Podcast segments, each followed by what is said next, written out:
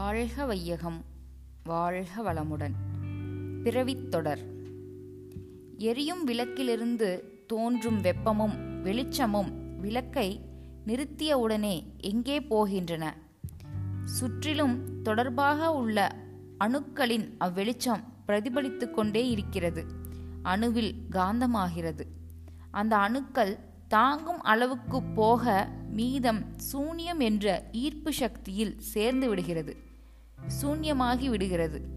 வெளிச்சம் தோன்றிக்கொண்டே பிரதிபலித்து கொண்டே சூன்யமாகிக் கொண்டே இருக்கிறது. ஆற்றில் தண்ணீர் வந்து கொண்டே இருக்கிறது போய்க்கொண்டேயும் இருக்கிறது. ஆனால் பார்வைக்கு ஆறு நிலையான வடிவமாக தெரிந்து கொண்டிருக்கிறது. வரவு நின்றுவிட்டால் பார்க்கும் நீரானது ஓடி மறைந்து விடுகிறது. ஆறு காலியாக தெரியும்.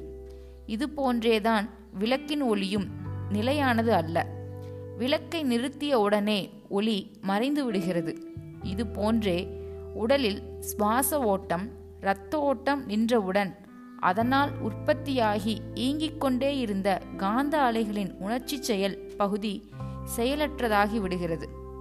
அலை அடங்கின நீராகும் தன்மை போலவும் நீராவி குளிர்ந்து விட்டால் தண்ணீராகிவிடும் தன்மை போலவும் அறிவு கான்ஷியஸ்னஸ் என்ற உணரும் சக்தியும் ஆதி என்ற மௌன சக்தியாகி விடுகிறது. எழுச்சி இயக்கம் என்னும் நிலையில் எல்லையுடையதாக இருந்த சக்தி இயக்கம் நிற்க எல்லையற்று நிரவி நிர்விகற்ப நிலையாகி விடுகிறது.